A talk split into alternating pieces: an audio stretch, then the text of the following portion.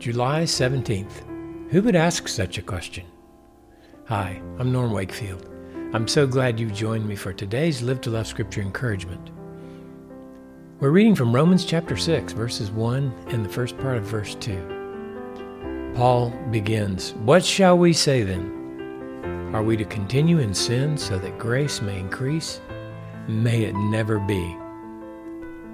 Now that Paul's readers know and understand the wisdom and awesome grace of God given to them through the righteousness of Jesus Christ, now that they've experienced peace with God through the gift of righteousness which reigns over sin and death, what is to be said about sin?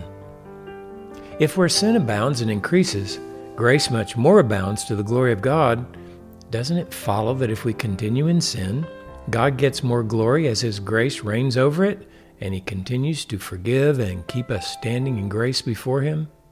Hmm. There are many in our day that seem to follow this errant line of reason that God's grace covers us, so now we can do whatever we want and assure ourselves that we're still loved by God. This idea of the grace of God and love is preposterous. It's inconceivable. May it never be, screamed Paul on ink and parchment. He uses a triple negative construction, which is something like, No, not never shall we think of sin and grace in such a relationship. Well, who would ask such a question anyway? Someone who doesn't understand the power of God's grace and the gift of righteousness, who hasn't had the love of God poured out in his or her heart, and who doesn't know God or have peace with God. They might wonder about it. But what shall we say who do understand the power of God's grace and the gift of righteousness, who have the love of God poured out in our hearts, and who do know God and have peace with Him? What do you say about treating sin lightly? What do you say about Jesus' righteousness? What do you say about God's grace? Well, we might as well start practicing for that great day coming when we'll give an account for our sin and its place in our lives.